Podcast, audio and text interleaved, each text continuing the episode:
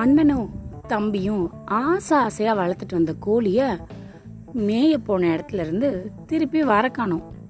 ஆஹா! என்ன பண்ணாங்க? எப்படி கண்டுபிடிச்சாங்க? இன்னைக்கு கதையில பார்க்கலாம். வாங்க.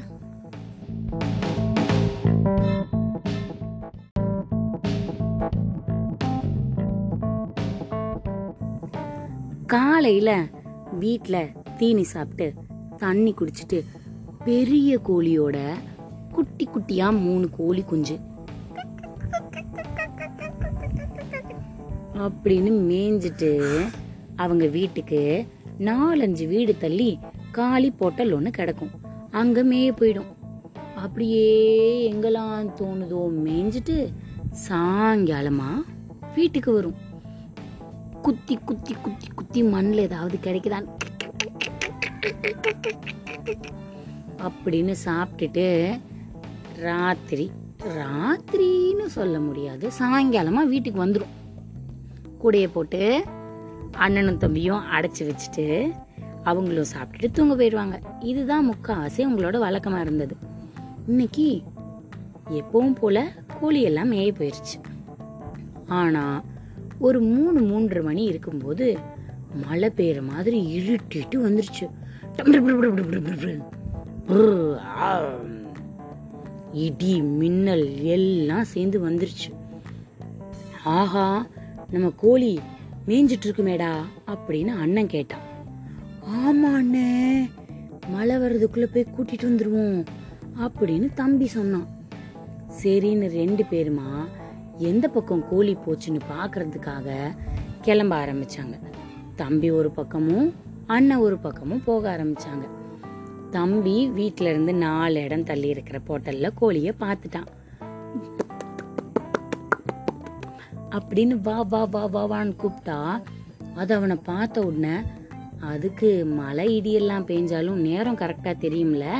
என்னடா இந்த நேரத்துக்கே கூப்பிட வந்துட்டான்.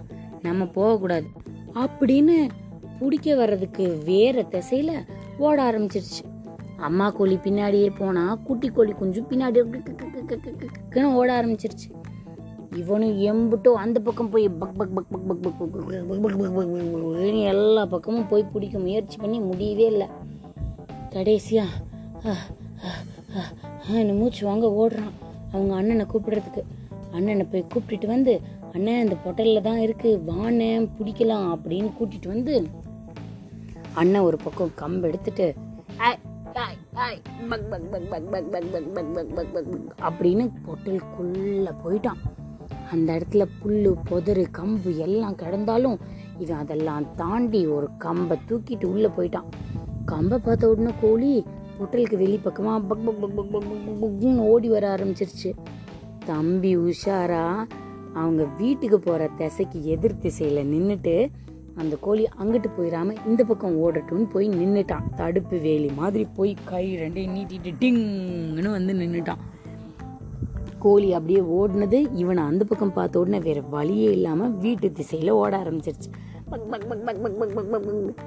வேகமாக முன்னாடியே ஓடின அண்ணன் வீட்டு கதவை திறந்து கோழியை கூடைக்குள்ளே அடைச்சிட்டாங்க. மழையெல்லாம் வர்றதுக்குள்ள அவங்க கோழி அவங்களுக்கு கிடச்சிருச்சு.